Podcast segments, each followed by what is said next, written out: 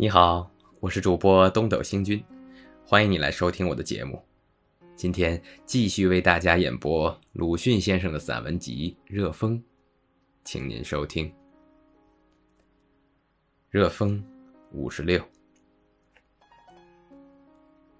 现在爆发的国学家之所谓国学是什么？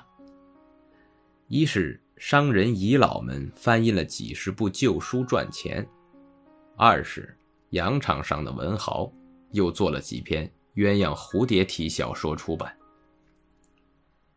商人遗老们的印书是书籍的古董化，其至重不在书籍，而在古董。遗老有钱。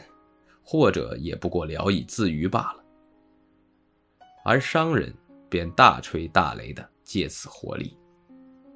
还有茶商、盐贩，本来是不耻于世类的，现在也趁着新旧纷扰的时候，借刻书为名，想挨进遗老遗少的士林里去。他们所刻的书都是无民国年月，辨不出是原版是清版。都是古董性质，至少每本两三元，绵连紧致，古色古香，学生们是买不起的。这就是他们之所谓国学。然而巧妙的商人可也绝不肯放过学生们的钱，便用坏纸、恶墨，别印什么精华、什么大全之类来搜刮。定价并不大，但和纸墨一比较，却是大价了。至于这些国学书的教刊，新学家不行，当然是出于上海的所谓国学家的了。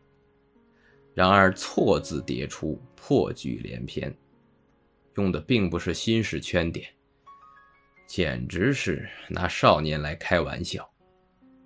这是他们之所谓国学。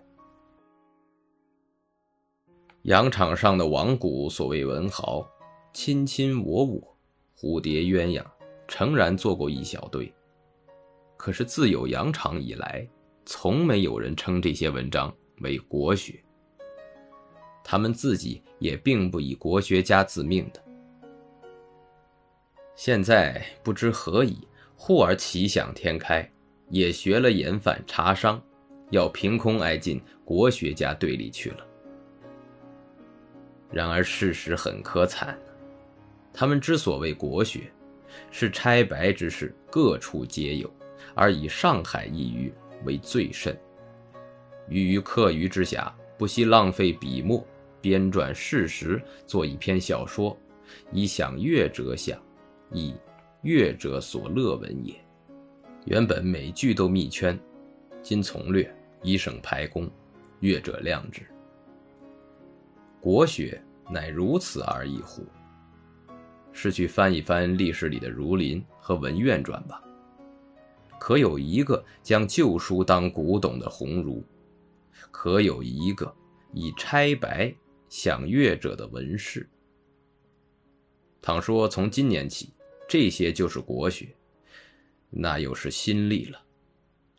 你们不是讲国学的吗？好了，今天就为您播送到这里了。如果您喜欢我的节目，可以为我点个赞，或者转发给您的朋友。感谢您的收听和支持，我们下期再会。